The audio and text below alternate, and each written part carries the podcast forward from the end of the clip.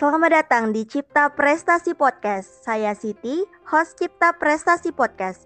Jika Anda baru mengenal podcasting, Anda berada di tempat yang tepat. Cipta Prestasi menyajikan podcast dengan mendatangkan narasumber yang luar biasa dengan judul yang berbeda setiap episodenya. Assalamualaikum warahmatullahi wabarakatuh. Hello everyone. Selamat malam bersama saya Siti Rahmatullah Hidayah selaku host Cipta Prestasi Podcast episode kedua. Pada hari ini Rabu 21 Juli 2021 kita sudah kedatangan narasumber yang sangat luar biasa dan sangat keren untuk berbicara membahas mengenai tema kita pada malam hari ini yaitu dalam rangka memperingati Hari Anak Nasional yang akan jatuh pada tanggal Jumat 23 Juli 2021 dengan judul Anak Indonesia Darurat Literasi. Untuk itu, mari kita sambut narasumber kita pada malam hari ini. Welcome, Kak Ari. Halo. Halo semuanya. Ya. Halo Kak Ari. Selamat malam, terima kasih sudah hadir di podcast Cipta Prestasi. Terima kasih sudah menyempatkan waktunya untuk hadir menjadi narasumber kita pada malam hari ini. Sebelumnya, izinkan saya untuk membacakan sedikit profil Syamari mengenai narasumber kita pada malam hari ini. Beliau bernama lengkap Ariandi Ramadan. Beliau ini memiliki hobi public speaking, debate, writing and singing. Jadi nggak jauh-jauh dari literasi ya kak ya. Kemudian juga Kak Ari ini memiliki skill highlight yaitu project management, strong decision maker, and complex problem solver. Nah, selain memiliki hobi dan skill, dan Kak Ariandi ini juga memiliki experience atau pengalaman. Nah, di antaranya adalah Head of the Coach on Fossil FHUSU 2021, kemudian Singer for Webinar How to Brand Yourself in Digital Era for Jemari Organizer 2021. Uh, the last Master of Ceremony for Webinar World Mental Health Day 2020. Embrace your insecurity and overthinking with love yourself from Im Connect Medan X Gen BI USU. Nah, selain memiliki experience atau pengalaman, Kak Ari ini juga memiliki uh, achievement atau penghargaan atau prestasi yang sudah diraih baik prestasi akademik maupun prestasi non akademik. Nah, di antaranya adalah second place for debate at the national level on National Civic Competition University of Jambi 2021. Kemudian top 2 best speaker for all speaker 3 on National Debate Pelangi Komunikasi University of Riau 2021.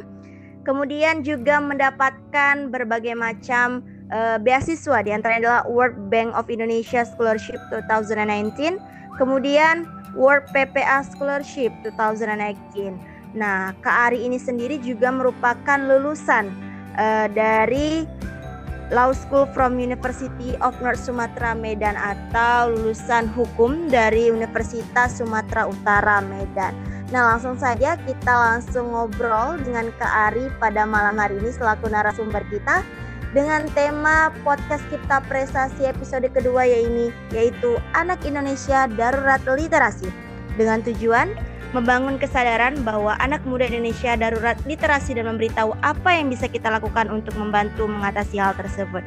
Untuk itu, Kak Ari, kita akan berbincang sedikit uh, mengenai apa sih uh, anak Indonesia darurat literasi di zaman sekarang. Nah, yang pertama kita akan membahas nih Kak, bagaimana sih keadaan anak muda di Indonesia sekarang menurut perspektif Kak Ari sendiri? Silakan Kak Ari kasih Kak Siti. Jadi jika ditanya nih bagaimana tentang keadaan generasi muda jadi kita bisa lihat dulu in general case-nya itu seperti apa. Kita lihat dulu anak muda itu karakteristiknya seperti apa. Jadi karakteristik anak muda itu ada tiga. Yang pertama itu adalah berpotensi secara lahiriah dan mampu melihat potensi diri.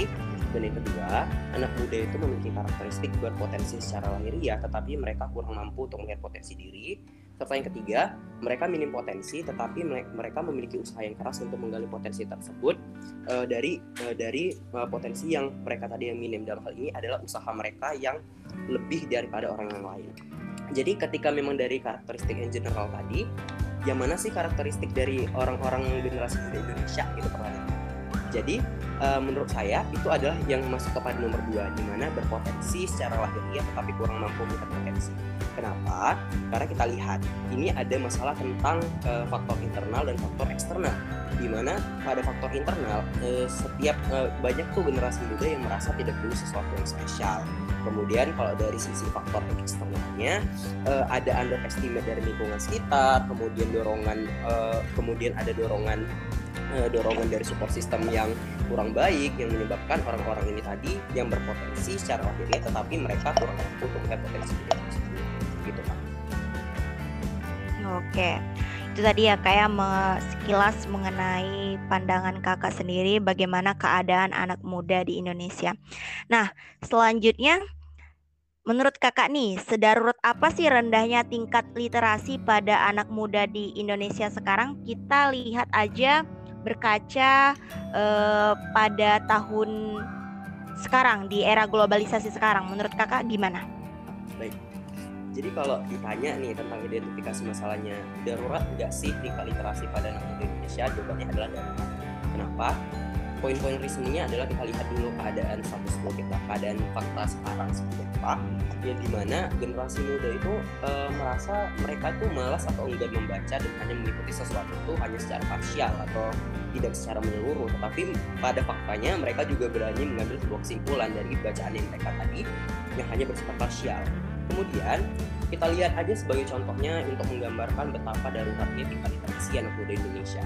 Uh, saya ada tiga, tiga contoh riset di sini. Di, di, yang pertama adalah riset dari UNESCO, di mana hmm. hasil riset ini menunjukkan minat baca masyarakat Indonesia itu sangat rendah, di mana uh, probabilitasnya adalah satu orang yang rajin membaca dari seribu orang Indonesia. Kemudian yang kedua, wow yang kemudian yang kedua itu ada riset World National uh, Most Literate National uh, Ranked di mana Indonesia itu menduduki peringkat ke-60 dari 61 negara dunia yang disurvei di mana itu merupakan satu peringkat terakhir dari survei dari uh, World Most Literate National Ranked tadi.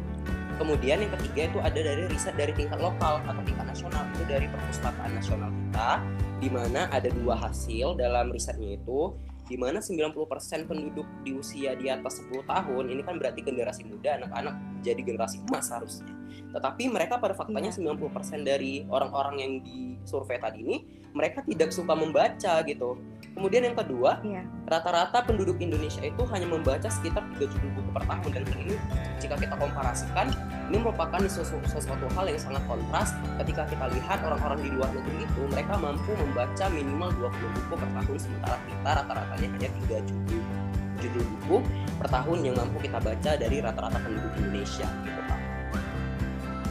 Iya, jadi kalau kita lihat miris banget ya Kak ya keadaan literasi sekarang di Indonesia per tahun.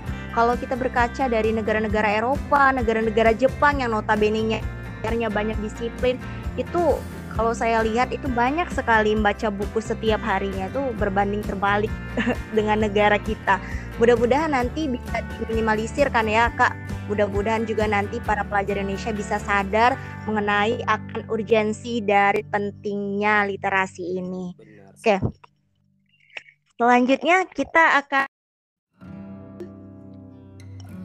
hal apa sih yang menyebabkan anak Indonesia darurat literasi? Nah, ini banyak tanyakan nih, apa sih yang menyebabkan yang pokok atau fokus utama penyebab dari anak Indonesia ini sendiri darurat literasi? Tadi kan kita sudah mengetahui bahwasanya oh, ini merupakan sesuatu hal yang darurat. Apa sih yang menyebabkan? Itu kan menjadi sebuah pertanyaan bagi kita semua, kenapa kita bisa pada sampai keadaan demikian? uh, saya mengetahui dan saya beberapa berdasarkan pandangan serta beberapa hal yang saya lihat selama ini yang saya lihat dalam lingkungan sekitar saya apa sih yang menyebabkan anak Indonesia ini mengalami darurat literasi ada beberapa alasan. Yang pertama itu sulitnya akses buku atau timpang akses. Yang kemudian yang kedua adalah sulitnya akses buku berkualitas. Sebagai sebuah contoh misalnya di wilayah perkotaan dengan wilayah pedesaan. Ini adalah masalah infrastruktur. Di mana ketika kita lihat anak-anak desa itu adalah orang-orang yang memiliki uh, memiliki kecenderungan untuk lebih pengen membaca, tetapi pada intinya kenyataannya mereka sulit untuk mendapatkan akses tersebut. Namun jika kita bayangkan dalam orang-orang yang, yang tinggal di perkotaan, berbanding terbalik dengan mereka di mana mereka merasa mereka itu gampang infrastruktur mereka ada perpustakaan di mana-mana sehingga mereka tuh malas membaca. Sementara kita lihat di sisi di sisi lainnya timpang dan mereka padahal punya niat itu gitu. Itu adalah merupakan masalah strukturalnya. Kemudian selanjutnya apa sih alasannya? Kita lihat juga bahwasanya perkembangan media sosial dan teknologi ini membawa dampak yang sangat besar terhadap uh, budaya masyarakat Indonesia, mempengaruhi budaya masyarakat Indonesia. Kenapa? Kita lihat sekarang ketika anak dulu ketika kita sedang kita mau tidur kita dibacakan dongeng oleh orang tua namun sekarang kita lihat pada faktanya seperti apa kesenangan anak-anak itu diarahkan pada permainan media sosial bukan malah membaca buku sederhana membacakan dongeng dan segala macam itu kan merupakan suatu pergeseran yang timbul dari adanya perkembangan zaman kemudian apalagi sih alasan yang menyebabkan anak Indonesia sedang mengalami darurat literasi kita lihat bahwasanya minimnya dorongan lingkungan dari orang-orang terdekat untuk menanamkan minat baca sebagai sebuah kebutuhan. Ini merupakan sesuatu hal yang selama ini benar-benar sangat kurang. Kenapa? Ketika lihat kita lihat paradigma masyarakat Indonesia dengan masyarakat luar negeri, esensi membaca itu apa? Masyarakat luar negeri menganggap bahwasanya esensi membaca adalah sebagai asupan otak. Sementara di kita, paradigma masyarakat Indonesia membaca itu adalah sebuah beban gitu. Ini merupakan sesuatu hal paradigma ketika kita bandingkan adalah hal yang sangat kontras gitu. Kemudian yang kedua mengenai persaingan, di mana di luar kita lihat orang orang bersaing melalui apa yang mereka punya, wawasan yang mereka punya, yang mereka dapatkan melalui bahan bacaan mereka. Sementara di Indonesia persaingan itu tidak terbangun mereka masyarakat Indonesia cenderung menganggap bahwasanya orang yang pintar adalah orang yang cerdas secara lahiriah. Padahal kita tahu orang yang pintar adalah orang yang senang belajar gitu kan. Paradigma paradigma yeah. inilah yang menyebabkan anak-anak Indonesia ini uh, stay stay aja gitu stagnan stagnan aja di posisinya sekarang dan menganggap semua itu ya udah gitu. Gitu kak. Ya yeah, that's right. Benar sih cara pandang eh, anak-anak uh, Indonesia masyarakat Indonesia itu harusnya dirubah untuk uh, agar tidak berpikiran seperti itu. Oke, selanjutnya uh, apakah adanya e-book atau elektronik book tadi yang merupakan salah satu dampak dari teknologi tadi dari kemajuan globalisasi dan aplikasi lainnya menyebabkan perubahan dalam tingkat literasi anak muda Indonesia. Menurut kakak nih itu benar apa enggak sih? Benar kak. Kenapa benar? Gitu. Ini ada ada dua alasan utama gitu kenapa e-book dan aplikasi lainnya ini menyebabkan perubahan dalam tingkat literasi. Kita akan highlight di mana perkembangan e-book dan aplikasi lainnya ini kenapa membawa dampak positif terhadap masyarakat ataupun generasi muda kita. Yang pertama adalah perubahan ini membawa tentang aksesibilitas waktu dan tempatnya di mana e-book dan aplikasi lainnya ini dapat kita akses di mana saja dan kapan saja gitu. Beda dengan ketika kondisi dahulu, kita ketika kita ingin membaca, ketika kita ingin uh, ingin meningkatkan literasi kita, kita harus pergi ke perpustakaan, kita harus pergi ke tempat-tempat di mana kita bisa mendapatkan hal tersebut. Tetapi kenyataannya sekarang, aksesibilitas itu adalah lebih lebih kita dapatkan di mana dengan adanya e-book dan aplikasi lainnya kita juga bisa membaca dan meningkatkan literasi kita melalui via gawai kita gitu. Kemudian yang kedua, kenapa uh, e-book dan aplikasi lainnya ini membawa perubahan dalam tingkat literasi bagi anak muda Indonesia? Yang pertama adalah literasi sekarang udah bergeser di mana kita mendapatkan literasi bukan hanya dari uh, bukan hanya dari media cetak saja tetapi kita bisa lihat ke dalam uh, kita bisa dapatkan melalui media elektronik sebagaimana yang telah disampaikan tadi tentang disabilitas itu tadi. Itu kak. Oh iya benar banget tuh kak mengenai adanya e-book tadi uh, dan aplikasi lainnya selain mendap uh, mendatangkan dampak positif uh, berdampak juga ya pada literasi anak muda Indonesia sekarang. Tapi kalau di ya kalau dipikir-pikir e-book ini hmm, di zam uh, di sekarang di situasi pandemi ini kan uh, gimana orang sekarang lagi work from home ya kak. Berarti uh, banyak guru atau tenaga pengajar itu menggunakan bahan ajar untuk e-book. Nah, kira-kira uh, apa namanya menurut kakak nih sedikit aja ya kita keluar dari poinnya. Menurut kakak nih kalau disangkut pautin dengan uh, pandemi sekarang uh, bagaimana sih uh, untuk meningkatkan literasi walaupun uh, sekarang ini situasinya lagi darurat banget nih sekarang uh, di era COVID-19 ini? Gimana menurut kakak? Uh, benar jadi kita lihat kenapa uh, Tuhan memberikan kita ini uh, pandemi COVID gitu kita lihat dari sisi sisi positifnya jika kita mau melihat dari positif thinking kita yeah. kan sudah mengetahui bahwasanya keadaan kita memaksa kita untuk tetap survive gitu dengan keadaan apa pun. Dalam hal ini perbandingannya adalah kita mengalami pergeseran beradaptasi dengan cara baru di pandemi COVID-19. Hal ini membuktikan bahwasanya dengan cara apa pun kita juga bisa dapat ilmu gitu. Kita juga bisa dapat uh, asupan literasi kita di mana saja dan kapan saja didukung dengan perkembangan teknologi, didukung dengan adanya big data, didukung dengan adanya revolusi industri 4.0 yang membawa perubahan yang sangat besar terhadap terhadap masyarakat. Itu merupakan sesuatu hal yang baik. Kenapa? Ya karena itu tadi masyarakat itu seharusnya mereka melihat kondisi ini bukan dari kondisi melihat ini sebagai suatu beban, tapi lihat kondisi ini sebagai sesuatu hal yang positif dan ini akan membawa membawa kita kepada tantangan yang lebih baik di mana masa depan kita itu lagi kita harus bisa mengetahui oh dengan berbagai keadaan kita nggak tahu loh ke depan itu seperti apa sehingga jiwa survive kita itu tadi akan lebih terbangun gitu dia kak. Iya betul banget tuh apa yang disampaikan oleh Kak Ari tadi. Uh, kemudian Kak menurut kakak nih, kira-kira apa yang bakal terjadi? Eh, kira-kira apa yang bakal terjadi jika tingkat literasi anak muda Indonesia ini tetap akan darurat kalau tidak ditinjak lanjuti secara serius? Ini gimana nih kak? Ah, benar, benar sekali. Ini akan membawa dampak negatif yang sangat luar biasa, menimbulkan harm juga terhadap uh, society kita. Kenapa? Kita lihat dulu, kita sebuah negara itu didukung dan disokong oleh yang namanya sumber daya manusia. Ketika sumber daya manusia kita itu baik, maka negara juga akan baik gitu. Negara kuat karena SDM-nya juga kuat gitu. Jadi yeah. worst case-nya apa yang terjadi ketika memang hal permasalahan ini tidak kita selesaikan dan kita berada pada lingkaran setan ini gitu. Pertanyaan um, worst case yang dapat timbul timbul tuh ada dua. Yang pertama adalah sasaran empuk bagi info info provokasi, kemudian ada info hoax, ada info uh, ada hoax dan fitnah. Kenapa? karena pada kenyataannya sekarang kita itu minim literasi kita itu mengikuti, mengikuti sesuatu itu secara parsial kemudian uh. dengan keadaan demikian banyak orang Indonesia itu berani mengambil suatu kesimpulan gitu. Efeknya apa? Informasi pasti akan bias dan sifatnya adalah subjektif. Bahaya lebih lanjutnya apa? Ya kita adalah bagian-bagian orang yang masuk ke dalam orang-orang yang terkena provokasi terkena hoax dan terkena fitnah. Kemudian yang kedua tidak progresifnya sumber daya masyarakat Indonesia. Bukan hanya tidak progresif, bisa saja dalam keadaan yang benar-benar buruk, kita akan mengalami degradasi gitu, degradasi sumber daya manusia. Kita lihat sekarang bahwasanya tiap negara itu, tiap masyarakat, tiap orang dalam hal ini adalah tiap orang adalah bagian terkecil dari negara. Mereka berbondong-bondong untuk meningkatkan persaingan mereka, memperluas wawasan mereka, tetapi pada intinya ketika kita lihat dalam kondisi kita kenapa kita tidak demikian gitu dan ini merupakan masalah kita bersama yang berkaitan dengan paradigma yang akan kita bahas lebih lanjut mungkin hmm. Oke oke. Ada uh, dua tadi ya kak. Apa sih yang bisa dilakukan uh, pemerintah untuk mengatasi darurat membaca ini?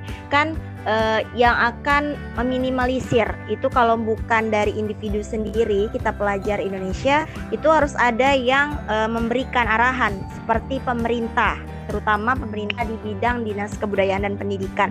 Nah itu kira-kira sih apa yang bisa dilakukan pemerintah untuk mengatasi darurat uh, di literasi atau dalam ini kata lainnya dalam membaca, menulis, menghitung dan lain-lain. Gimana sih menurut kakak? Ketika kita lihat apa sih peran pemerintah untuk mengatasi darurat baca atau darurat literasi bagi generasi muda yang dilakukan yeah. pemerintah itu uh, bisa ada uh, minimal tuh ada dua dan nanti akan satu poin akan saya lakukan dengan melakukan komparasi dengan negara-negara yang literasi itu sudah ada. Yang pertama, pemerintah dapat melakukan perbaikan struktural karena pemerintah adalah orang-orang yang mampu untuk memperbaiki struktural itu secara masif memperbaiki struktural berupa perbaikan akses literasi, perbaikan kurikulum atau program pembelajaran baru, berupa kewajiban tiap-tiap sekolah harus mengadakan kegiatan pada buku secara berkala, kemudian mengadakan FGD atau LGD untuk membahas isu-isu terkini. Sehingga kenapa ketika memang ini berkala kita kita buat gitu tiap-tiap sekolah itu memang benar-benar melaksanakan ini secara konsisten efeknya apa? E, siswa itu kan akan lebih terbangun rasa persaingannya mereka mengemukakan pendapat mereka di forum-forum yang ilmiah dengan dengan apa? Dengan apa yang telah mereka baca mereka ketahui dan mereka lihat. Jadi ini akan selain ini mengembangkan literasi masyarakat, eh, masyarakat atau generasi muda atau pelajar ini juga akan melatih mereka secara uh, public speaking mereka keberanian mereka jadi uh, dalam hal ini ketika memang program ini benar-benar dilaksanakan kita bukan hanya mampu menaikkan tingkat literasi kita tetapi kita mampu juga untuk membuat anak Indonesia eh, anak Indonesia itu lebih percaya diri dengan apa yang mereka uh, pikirkan atau aspirasi mereka. Kemudian yang kedua yang dapat dilakukan pemerintah adalah pemerintah terus memfasilitasi perpustakaan nasional ataupun perpustakaan daerah untuk melakukan perlombaan secara rutin seperti lomba resensi buku dan lain-lain demi membangun stimulus minat baca.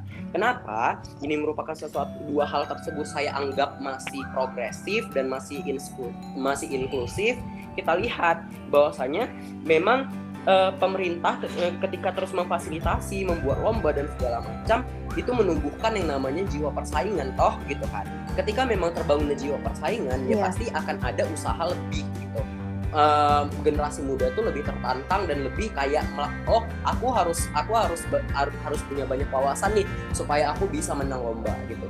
Jadi lomba ini sebenarnya juga dapat menjadi stimulus kita untuk menjadi lebih baik gitu dan kemudian ketika iya. memang kita lakukan jadi kita harap ya kak uh, ketika kita memang lakukan komparatif kita lihat dulu negara Finlandia ini kan negara yang uh, literasi paling baik sedunia nih apa sih yang dilakukan pemerintah yeah. Finlandia untuk menyadarkan masyarakatnya tentang pentingnya literasi yang pertama, mereka melakukan tentang adanya maternity package di mana diberikan kepada orang tua yang baru memiliki anak, termasuk ada buku-buku di dalamnya tentang esensi dan bagaimana cara menjadikan anak kita sebagai anak yang cerdas. Di mana mereka juga memberikan buku tentang menanamkan stimulus minat baca sedari kecil. Kemudian yang kedua, mereka mereka ketika ada program TV asing yang di negara mereka, itu mereka nggak lakukan uh, dubbing kembali, tetapi mereka hanya memberikan teks terjemahan ini merupakan sesuatu hal yang baik. Kenapa? Ini akan memberikan stimulus membaca dan mendengarkan yang baik kan kepada anak-anak yang menonton gitu. Dan yang ketiga, mereka melakukan sistem rotasi buku dengan sekolah-sekolah atau yayasan lain agar buku itu selalu beragam. Uh, pun tiga hal ini sebenarnya juga dapat kita ad adopsi dari dari dari negara yang telah berhasil untuk melakukan hal tersebut di Indonesia gitu. Karena dengan harapan oh ketika mereka berhasil kita juga mampu gitu dengan melakukan adaptasi ataupun dengan kita lakukan modifikasi dengan apa yang terjadi di Indonesia saya rasa itu merupakan sesuatu hal yang baik bagi society kita nanti ke depan. Itu kan Oke, berarti mudah-mudahan nanti apa yang sudah kita harapkan itu bisa terrealisasikan secara langsung oleh pemerintah untuk minimalisir literasi ini. Oke kak, untuk jelas nih kak, kira-kira seberapa besar dan pentingnya sih peranan kita dalam meningkatkan minat baca anak muda Indonesia dan apa kira-kira peranan konkret untuk meningkatkan minat baca anak Indonesia? Oke, kita lihat dulu dari awal. Apa sih yang sebenarnya harus kita bangun gitu? Yang harus kita bangun itu adalah mindset gitu. Kita lihat dulu kekuatan sebuah perubahan. Perubahan yang besar itu kan segala perubahan, jangankan perubahan yang besar. Segala perubahan yang segala perubahan itu diawali oleh perubahan yang kecil. Jadi jangan pernah takut dalam hal ini adalah mungkin saya dan Kak Kak Siti dan uh, teman-teman Ciper yang lainnya memberitahu yeah. oh seperti ini loh keadaan kita sekarang dengan adanya kita melakukan usaha walaupun kecil dengan sekecil ini kita lihat bahwasanya ketika kita memang mampu untuk membangun mindset masyarakat lebih baik masyarakat uh, generasi muda kita lebih baik ini merupakan sesuatu hal yang nantinya akan membawa perubahan yang besar. Kemudian yang keduanya, kita merasa bahwasanya check and balances antara masyarakat dalam hal ini adalah kita sebagai individu, sebagai pelajar, sebagai mahasiswa dan sebagainya ataupun golongan stakeholder lainnya dan pemerintah itu tetap diperlukan gitu. Kenapa? Masyarakat yang yang notabene-nya adalah kita adalah penilai terdekat bagi masyarakat kita sendiri. Sehingga seluruh isu dan problem masyarakat, masyarakat sendirilah yang paling mengetahui. Sehingga masyarakat diharapkan selalu menyuarakan aspirasinya kepada pemerintah Kemudian peranan konkret yang dapat kita lakukan adalah kita mengangkat isu ini, mengglorifikasi isu ini tentang sulitnya akses buku dan akses akses buku, eh, ketimpangan akses dan eh, ketimpangan akses buku yang berkualitas. Kemudian yang kedua juga kita dapat eh, menjadi bagian dari keluarga kita masing-masing yang merupakan unsur terkecil dari negara ini gitu kan adalah keluarga. Dapat kita mulai dengan usaha penanaman minat baca di keluarga masing-masing demi mengubah paradigma serta perspektif masyarakat yang sudah salah dan telah membudaya tersebut tersebut. Kemudian yang yang selanjutnya dapat kita lakukan hal di atas yang hal yang telah saya sampaikan tadi itu merupakan mekanisme yang lebih inklusif di mana karena kita menjangkau dan memulai itu dari hal yang paling kecil dan paling mendasar gitu. Yang kita lakukan adalah melakukan perubahan paradigma. Mekanisme di atas pun sebenarnya masih progresif kita untuk laksanakan karena kita menjangkau dari akarnya gitu. Akar permasalahan kita sekarang adalah paradigma masyarakat Indonesia yang salah tentang pentingnya pentingnya literasi gitu. Dan hal itulah yang harus kita ubah sedari awal dengan didukung adanya perubahan ataupun perbaikan struktural dari pemerintah nanti ke depan sehingga permasalahan permasalahan yang terjadi sekarang itu dapat kita minimalisir ketika memang adanya kolaborasi dan koordinasi yang baik antara masyarakat dan pemerintah itu sendiri gitu Iya, jadi betul banget mengenai peranan konkret kita sebagai pelajar yang sudah uh, perhatian mengenai daruratnya literasi pelajar Indonesia dan juga kita sebagai aktivis uh, anak juga nanti mudah-mudahan uh, bisa mengaplikasikan dan merealisasikan kira-kira tindakan apa sih yang baik buat meminimalisir uh, darurat literasi terutama pelajar di Indonesia. Jadi sebelum kita tutup uh, podcast episode kedua ini mengenai Darat Literasi Pelajar Indonesia uh, beberapa kata dari Kak Arini selaku narasumber kira-kira pelajar Indonesia agar uh, memperhatikan bagaimana darurat literasi ter yang terjadi sekarang di Indonesia. Silakan Kak Ari. Baik, pesan saya terhadap seluruh generasi muda, seluruh uh, generasi emas masa yang akan datang Bayangkan jika kalian sudah mempersiapkan diri kalian sedari dulu gitu. Bayangkan ketika nanti orang tua kalian, keluarga kalian, pemimpin kalian, di mana nanti mereka yang akan kalian uh, mereka mereka akan kalian gantikan. Bayangkan ketika memang dalam keadaan kalian tidak mampu, kalian minim wawasan, kalian minim pengalaman dan sebagainya, bagaimana negara ini nanti akan kalian bawa gitu. Jadi persiapkan dari sekarang, kalian adalah generasi emas, kalian akan membawa negara ini apakah nanti ke depannya lebih baik atau tidak. Dan hal itu adalah akan yang kalian buktikan nantinya. Jadi ketika kalian memang seluruh masyarakat Indonesia, seluruh generasi muda berperspektif bahwasanya, oh iya negara negara nanti akan aku yang pegang sebagai aku yang akan menggantikan orang-orang yang ketika memang nanti diberikan amanah itu kepadaku, bagaimana caranya ketika aku tidak mampu. Dan hal itu yang seharusnya dapat kita bangun. Paradigma dan perspektif masyarakat, perspektif generasi muda lah yang harus kita ubah dari sekarang sehingga coba kita berpikir secara logis bagaimana keadaan ketika kita memang menganggap sesuatu hal itu adalah sesuatu hal yang instan. Padahal kita tahu sesuatu hal yang baik itu adalah berjenjang, berhierarki, nggak ada semua hal ataupun proses itu yang tiba-tiba instan semua dimulai dari nol dari sakit dari sakit dari terbentur terbentur terbentur baru terbentuk gitu teman-teman semuanya. Jadi harapan saya adalah terbentur iya, terbentur betul, terbentur betul, terbentuk lah jangan mengharapkan terbentuk tanpa terbentur terbentur dan terbentur sekian dari saya. Oke terima kasih Kari saya sangat applause sekali mengenai uh, ilmu yang sudah Kak Ari berikan pada kita para pendengar podcast Cipta Prestasi episode 2 kali ini. Untuk itu terima kasih banyak Kak Ari atas atensinya, kemudian terima kasih atas waktunya untuk menyempatkan hadir sebagai bintang tamu kita pada malam hari ini. Narasumber kita sudah memberikan banyak ilmu dan manfaat Mudah-mudahan nanti bisa menjadi ilmu dan manfaat bagi saya selaku host kita prestasi episode kedua Siti Rahma pamit undur diri. Jangan lupa bagi kalian yang ingin menyaksikan dan mendengarkan episode 2 kali ini silahkan saksikan di Spotify di akun Cipta Prestasi atau melihat update lanjutannya silahkan follow Instagram Cipta Prestasi. Terima kasih sekian. Wassalamualaikum warahmatullahi wabarakatuh